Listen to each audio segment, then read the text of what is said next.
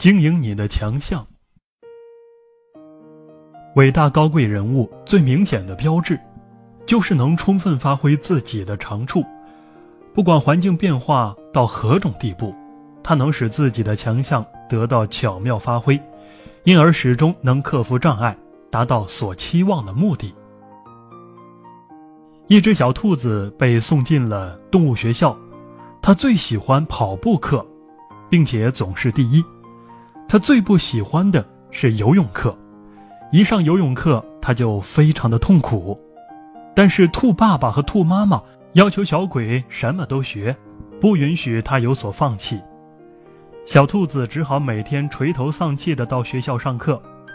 老师问他是不是在为游泳太差而烦恼，小兔子点点头。老师说：“其实这个问题很好解决，你跑步是强项，但是游泳是不足。”这样好了，你以后不用上游泳课了，可以专心练习跑步。小兔子听了非常高兴，它专门训练跑步，结果成为跑步冠军。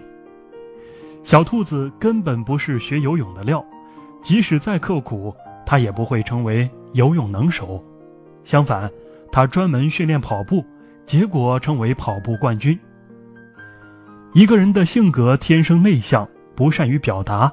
你却要他去学习演讲，这不仅是勉为其难，而且还浪费了大量的时间和精力。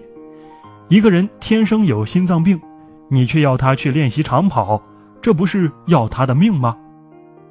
自然界有一种补偿原则：当你在某方面很有优势时，肯定在另一个方面有不足；而当你在某个方面拥有缺点时，可能又在另一个方面拥有优点。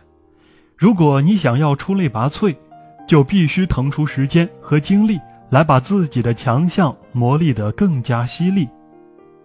世界上没有两片完全相同的树叶，每个人的天赋也是不同的。你也许在某个方面表现突出，而其他方面则可能有所欠缺。所以，你最好集中自己的智慧、潜能、优势，寻找一个与之相符合的发展方向。这样成功的机会才可能多起来。也许你此生进不了名牌大学，但是这并不意味着你就一定比名牌大学出来的学生差。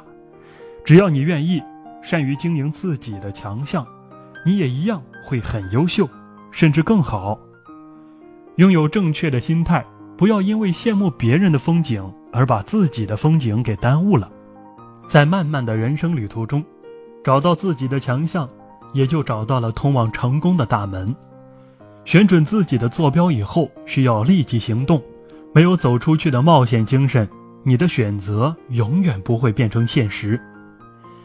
如果你是鱼，就跳进大海，在茫茫的大海里尽情畅游；如果你是鹰，就飞向蓝天，在广阔的天空里自由翱翔。